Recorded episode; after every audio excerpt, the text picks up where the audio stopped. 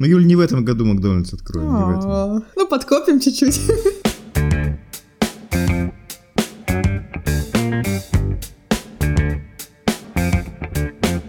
Привет! Это подкаст «Варенье из шишек» о том, как мы и наши герои набивали шишки. Мы работаем в IT-компании «Контур», и шишек у нас достаточно. Меня зовут Юля Позднякова. А я Саня Миханошин. Франшизы. За последний месяц у Яндекса в том или ином виде спрашивали про франшизы 463 тысячи раз. Среди запросов «Купить франшизу», «Сколько она стоит», «Условия» и «Что такое франшиза» простыми словами. Мы попробуем ответить на эти вопросы сегодня. И у нас в гостях предприниматель Иван Зайченко. Иван – это основатель сети ресторанов японской кухни Сушков и пиццерии Дель Песто и создатель одного из самых крутых продуктовых магазинов в Екатеринбурге «Жизнь Марта». И рестораны и магазин развиваются по франшизе, поэтому Иван – наш сегодняшний эксперт по франшизам. Иван, добрый день. Здравствуйте, привет всем. Давайте начнем с самого простого, цитируя запросы людей. Что такое франшиза простыми словами и на каких столпах она держится? То есть вот эти вот все франчайзи, франчайзер, коммерческая концессия, да. пушальный, паушальный взнос. В общем, вот про это вот все, базовый набор терминов. Расскажите нам. Вообще все понимают слово франчайзинг. Это когда управляющая компания создает какой-то бренд, создает какой-то бизнес и потом по лицензии передает право на управление, на открытие заведений заведений под тем же самым брендом, по технологии управляющей компании, и за это она берет некую денежку. Денежку она берет в двух форматах, обычно в классической франшизе. Это первое, это паушальный взнос, то есть это когда ты только покупаешь франшизу, ты платишь некую сумму фиксированную за открытие, за приобретение этой франшизы. Дальше есть э, ежемесячные там или ежегодные платежи, это роялти. Роялти обычно это процент с оборота, который ты платишь на протяжении всего периода пользования франшизой. Еще бывают товарные франшизы, где у тебя есть скрытая роялти. Это когда управляющая компания поставляет тебе товар собственный с какой-то уже своей наценкой, и ты этот товар перепродаешь. И получается, что ты напрямую роялти компании не платишь, но при этом ты, покупая товар у управляющей компании, ты автоматически покрываешь просто ту наценку, которую они туда заложили. Наверное, вот таких вот две базовых классических модели, наиболее распространенных на рынке есть. Ну и там разные есть еще ответвления и вариации, но о них очень можно долго и долго рассуждать. Дальше еще есть понятие франчайзи, есть понятие франчайзер и есть понятие концессия. По сути дела это одно и то же, но почему-то у нас вот в законодательстве нет понятия франшиза, но есть понятие концессионный договор. Суть до дела это то же самое, но при этом это какие-то русские термины просто, а франчайзинг это американские. Если разбирать франчайзи и франчайзер, то франчайзер — это тот, кто предоставляет франшизу, франчайзи — это тот, кто пользуется франшизой. По-моему, в российском законодательстве есть концессионер и кто-то еще. Но суть до дела — это одно и то же. Хорошо. Предположим, я купил франшизу «Жизнь Марта» и открываю свой «Жизнь Март» где-нибудь, ну, скажем, на Уралмаше. Да. Вот что я могу делать, что должен и что мне делать нельзя.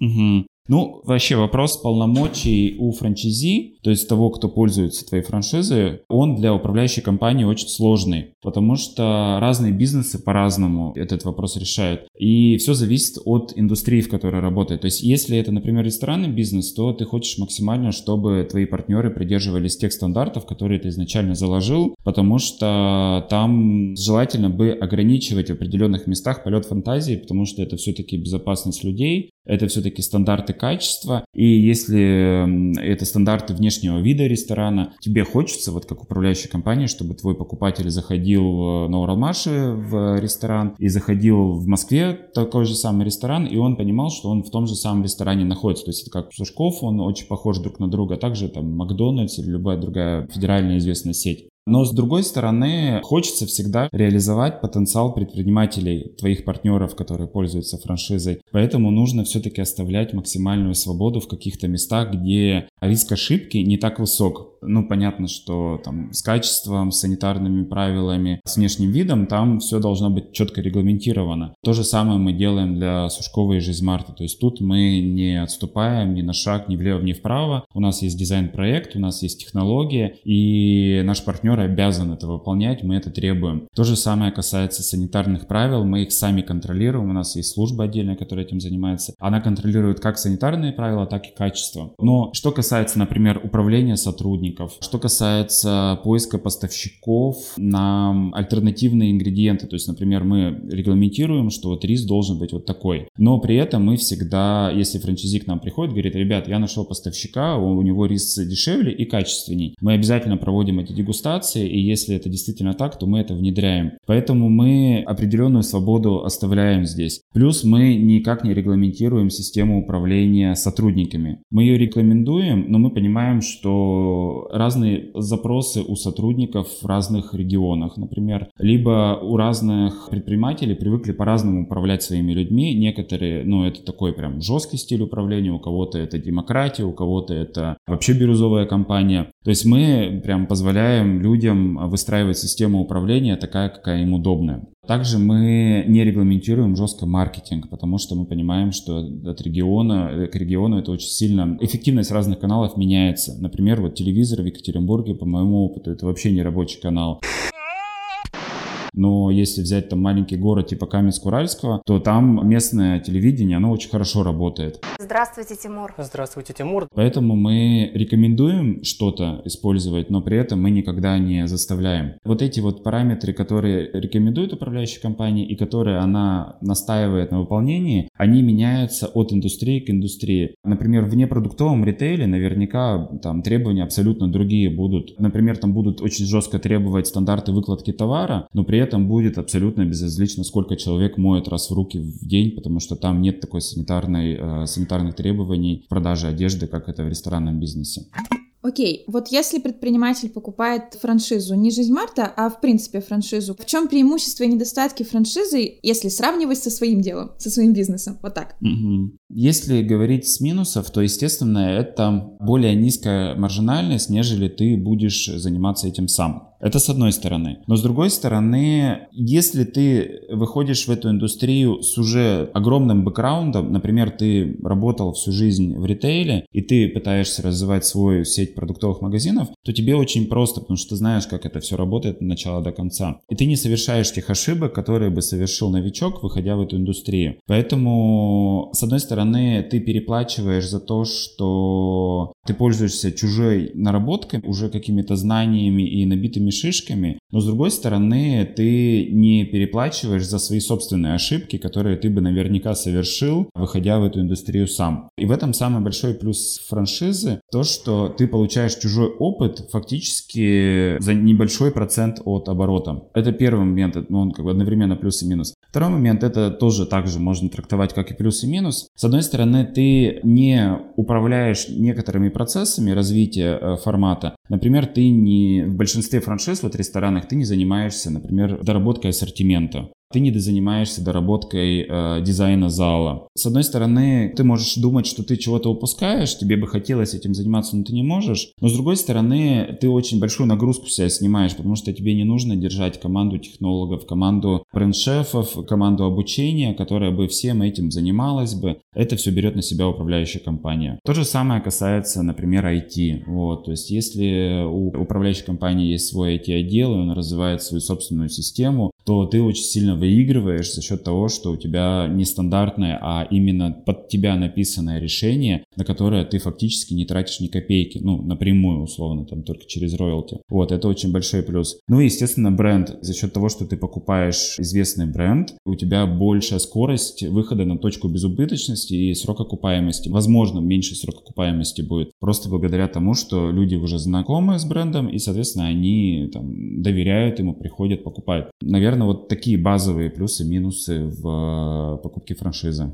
Кстати, еще момент интересный есть. Ну, он тоже зависит от настроя управляющей компании. Это внешний взгляд на твой бизнес. Нормальная управляющая компания занимается тем постоянно, что оценивает тебя по всем показателям, контролирует тебя, дает тебе обратную связь, чего ты делаешь правильно, чего неправильно, как-то менторит тебя, сопровождает. Если ты будешь заниматься бизнесом самостоятельно, то этого происходить не будет. И не получая адекватную обратную связь, возможно, возможно, в какой-то момент ты просто можешь ну, уйти не в ту сторону, сделать так, что у тебя недостаточно качественный продукт для рынка. В нормальных франчайзинговых компаниях управляющая компания этого не допустит. Она прям будет постоянно тебя мотивировать, развиваться и соответствовать тем стандартам, которые она закладывает.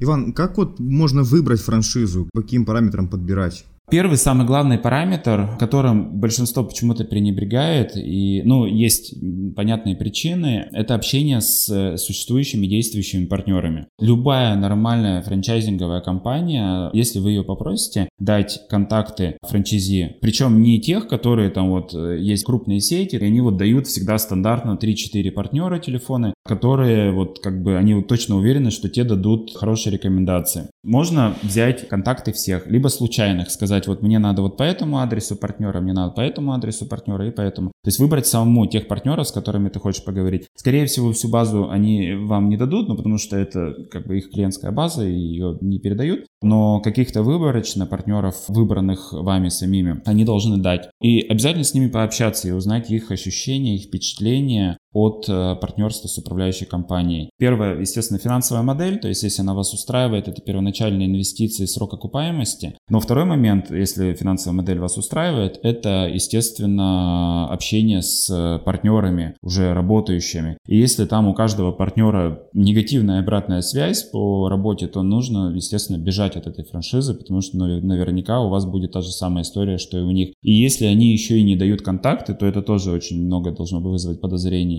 ну, базовая это, естественно, известность бренда на рынке, реалистичность тех цифр, которые они вам показывают. Всегда хорошо, когда франчайзинговая компания, ну, мы, по крайней мере, стараемся, мы считаем это правильным, показывать максимально консервативные цифры, заниженные. И если вы берете эти цифры и приходите к действующим партнерам, действующие партнеры говорят, да, это те цифры, которые есть, и они даже обычно лучше получаются. Это вообще очень хороший сигнал. Не все так делают, очень любят все покрасивше показывать цифры, которые в реальности потом не реализуются. Еще индустрия. Ну, естественно, вам должно быть близко та индустрия, франшизу, в которой вы покупаете. Если вы там терпеть не можете без средств кучу, я не знаю, очень много повторяющихся операций, кормить людей вы не хотите и вообще не верите в ресторанный бизнес, то, естественно, франшизы ресторанов вам, ну, это не ваше. Но если вы жить не можете, например, без э, того, чтобы там чего-то поготовить, без взаимодействия с большим количеством людей, вы любите гостей принимать, вы любите общаться с большим количеством людей, то, естественно, вам стоит посмотреть именно на эту ресторанную франшизу,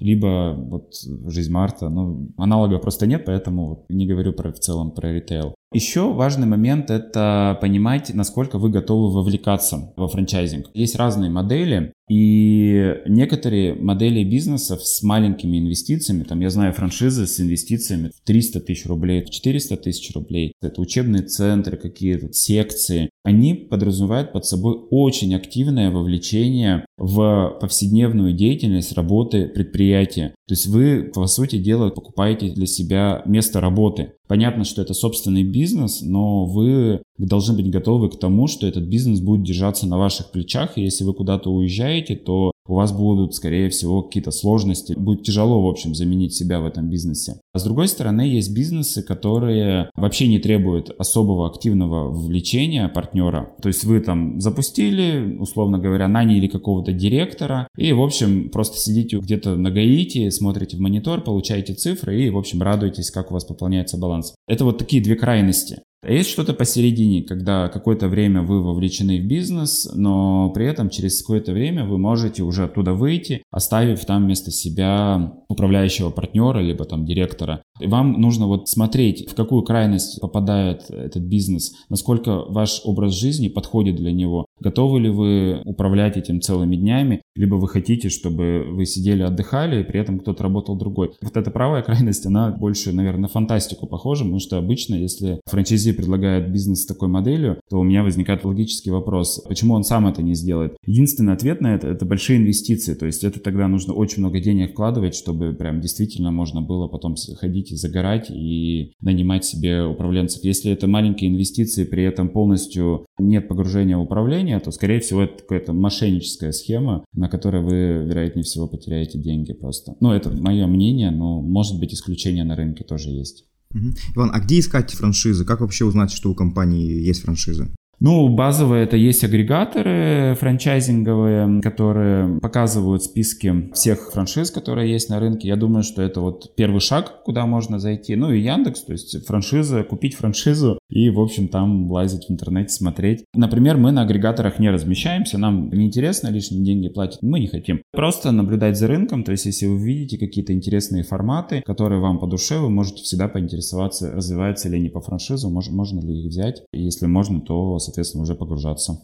Каких вложений требует покупка франшизы? То есть можно хотя бы какую-то вилку назвать от э, до, вот сколько у предпринимателя уйдет на это денежек и сколько потом еще вложений потребуется, хотя бы примерно? Вообще тут нет границ ни с той, ни с другой стороны. Есть франшизы, которые бесплатные. Вам люди готовы все это предоставить. Оборудование, технологию. Это обычно товарная франшиза. Вот мороженщики так очень любят делать. Они не заставляют даже, по-моему, покупать оборудование все. Они дают на это э, рассрочку, кредиты. Вы просто открываетесь там с минимальными вложениями и начинаете торговать их мороженым. А есть франшизы с огромными вложениями, там и по миллиону, и по 2 миллиона долларов. Например, Макдональдс или KFC, они с вами вообще разговаривать не будут, пока вы не докажете, что вы можете открыть там, по-моему, 2 или 3 или 4 ресторана их. А это, каждый ресторан там, это миллион долларов. 240 миллионов, да, получается, нужно будет вложить по старому курсу в покупку франшизы. Ну, потолка, наверное, нет в этой истории.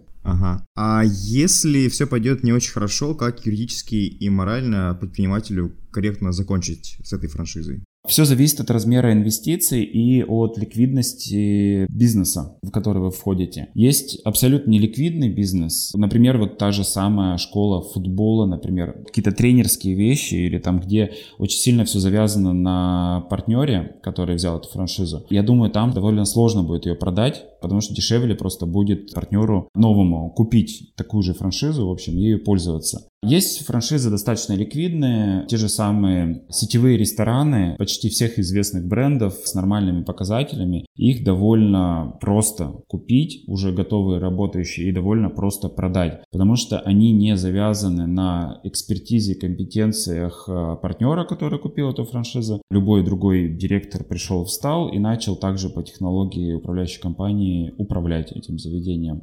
Поэтому, скорее всего, возможность выхода через продажу зависит от ликвидности бизнеса. Если ликвидности нету и никуда продать не можете, то тут остается один вариант, это просто закрываться и все. В каждом договоре концессии вы всегда найдете пункт о том, что управляющая компания не несет ответственности за успех бизнеса. Вот, и это понятно с их стороны, потому что они делят риски с предпринимателями, и они в том числе часть рисков перекладывают на них, поэтому они не закладывают их на себе на одном. Поэтому вы просто списываете этот убыток, закрываетесь и, в общем, смотрите дальше, чем можно позаниматься. Возможно, какие-то еще альтернативные варианты, типа продать долю управляющему партнеру. Соответственно, вы заводите партнера, который платит вам некую сумму, встает э, на управление, а вы остаетесь там с небольшим пакетом и получаете дивиденды, как договоритесь уже. Наверное, есть более редкие, экзотические варианты выхода, но вот базовых, наверное, три. Как предпринимателю понять, что его бизнес стоит, можно и нужно развивать по франшизе. Ну, то есть вот как вы поняли, что будете открывать точки по стране, по городу не сами, а через франшизу? Есть ли какие-то факторы, которые указывают на то, что бизнес стоит развивать по франшизе? С моей точки зрения, у нас есть компетенции хорошие в создании формата. У нас есть IT, у нас есть маркетинг, у нас есть коммерческий хороший отдел, у нас есть сильная команда проектных менеджеров, которая занимается доработкой формата. Но с операционной точки зрения мы недостаточно хорошо умеем управлять сетями. Потому что это очень много времени, сил, энергии требует, и я, у меня нервов не хватает. Потому что я не выдерживаю! Но это моя личная просто вот такая вот особенность. То есть мне не нравится, когда сеть большая, крупная, там много людей работает, и там очень много нюансов, и ты иногда ночами не спишь, думаешь над этими проблемами, там чего как решить. Я этого всего не хочу, и я знаю, что есть масса людей, которые наоборот, им нравится заниматься повседневным управлением, но они не любят, не хотят придумать придумывать что-то новое, где-то что-то копать, там куда-то ездить, исследовать, рисковать очень сильно там своими деньгами. Зачем? И в этом случае им гораздо проще, вместо того, чтобы действительно вкладывать деньги, не понимая, какая отдача у них будет, а ведь бизнес это очень рискованное дело, да, то есть один из десяти только выживает. Им проще взять франшизу, которая дает гарантию 80 на 20, что ты будешь успешен. И при этом большую часть вот этой головной боли с доработкой формата, с какими-то новыми технологиями, с постоянной болью, что тебе нужно соответствовать реалиям рынка, вот с этой динамикой сейчас безумной, которая вот последние 10 лет э, идет с темпами развития из IT. У тебя этой головной боли нету, потому что этим всем занимается управляющая компания. Ты спокойно занимаешься тем, что у тебя хорошо получается, ты управляешь людьми в своей команде. Это такое некое разделение труда получается. Вот для нас, по крайней мере, получается. Если говорить про западные компании, то, насколько я понимаю, они занимаются франчайзингом очень часто понимаешь, что им очень сложно операционно вести деятельность в других странах, например. Они не понимают специфики рынка, им очень сложно адаптироваться. И есть какие-то вещи на рынке, которые вообще иностранцам не позволяют выйти. Поэтому они продают франшизу просто за счет того, что местные люди, более знакомые с ландшафтом бизнеса, будут элементарно управлять этим бизнесом лучше, нежели это будут делать э, основатели там из США или там из любой другой страны. Иван, какие риски есть у предпринимателя, который решается развить свой бизнес э, по франшизе? Выбрать неправильную франшизу, самый такой прям ошибиться в каких-то ключевых параметрах, э, которые требует от тебя управляющая компания. Например, в ритейле очень важна локация. И если ты неправильно выбрал локацию, то вообще все, бизнес пропал. В некоторых индустриях очень важен выбор людей, например, это если какие-то репетиторские, секционные вещи. В некоторых что-то еще. если ты совершаешь на этапе старта такие вот неправильные решения, ты неправильно выбрал локацию, ты неправильно сформировал команду, ты еще что-то сделал вот э, неправильно, то, от чего зависит бизнес, то бизнес может стать неуспешным. Наверное, два вот таких вот базовых ключевых риска. Ну и внешние факторы, естественно, никто их не отменял. Это карантин, там какие-то санкции, все что угодно угодно, то, что может влиять на все бизнесы в целом. Наш подкаст называется «Варенье из шишек», поэтому мы хотим, чтобы вы поделились шишками, которые успели набить при развитии своего бизнеса по франшизе, например, там, при общении с франчайзи или что-то около того. Но я понял, что, во-первых, мы продали франшизу людям, которые не планировали, ну то есть они смотрели на, эту, на этот бизнес как на инвестиционный, в ту крайность хотели зайти, про которую я говорил. Они думали, что они вложат сейчас деньги, наймут директора и сами, будучи находясь э, в одном городе, будут иметь успешную сеть ресторанов в другом городе, при этом ничего не делая для этого. Они столкнулись с реальностью, мы тоже столкнулись с реальностью и поняли, что, во-первых, они не могут управлять там, из Москвы в другом городе своими ресторанами. И мы сделали ошибку, неправильно продали. То есть мы должны все-таки продавать людям, которые готовы полностью full time погружаться в тот бизнес, который они покупают от А до Я. Хотя бы первое время заниматься только этим. Инвестиционную модель, а у нас, кстати, много предложений было. Вот я хочу типа вложить, и у меня есть там знакомый, который вот готов этим управлять. Мы на данный момент даже не рассматриваем. Если управляющий партнер не инвестирует деньги в бизнес, то мы этих партнеров не рассматриваем. То есть мы вот на такую шишку наступили. Еще одна была история, это, например, заставлять на начальном этапе открытия до подписания договора еще заставлять подписывать соглашения партнеров друг с другом. Причем выбирать того человека, который будет окончательно в тандеме, их тандеме принимать решения. Потому что мы столкнулись один раз с конфликтом а, партнеров в бизнесе. Приходил один партнер, говорил, вот там второй плохой, там что-то вот вообще не так, давайте там типа со мной. Второй приходил то же самое, и мы тогда очень сложной ситуации оказались, потому что у них конфликт. В итоге ресторан прям скатился очень сильно, у него упала выручка, у него упало качество. Партнеры ничего не могли сделать, потому что они выясняли отношения друг с другом, они занимались управлением ресторана. И мы тогда прям поставили вопрос ребром, категорически отказались вести диалог с кем-то из них отдельно, сказали, что вы только можете вдвоем прийти к нам и вот э, совместно сказать, как мы будем дальше жить, и только тогда мы примем какое-то решение. И второе, мы поставили вопрос, если они не договариваются в течение недели, то мы отзываем франшизу, мы закрываем ресторан, потому что ну, это недопустима такая деятельность. Слава богу, они договорились, они пришли там, к единому мнению, и, в общем, сейчас, если говорить рост, там, год к году 50% у ресторана рост. Вот. Мы рады этим показателям, в общем, мы довольны. Вот такие две у нас были шишки, которые мы набили за время работы с франчайзи с партнерами. Иван, спасибо большое за чудесную беседу. Спасибо. Uh, у нас на этом все. Uh, в этот раз буквально все. Наш подкаст уходит на каникулы. Мы вернемся осенью с новыми идеями и новыми выпусками. А пока подписывайтесь на наш подкаст в Apple подкастах, Яндекс Музыке, Казбоксе, ВКонтакте, Google подкастах. Ставьте звездочки и пишите комментарии. Они помогают нам развивать подкаст. Услышимся в следующем выпуске. Пока. Пока.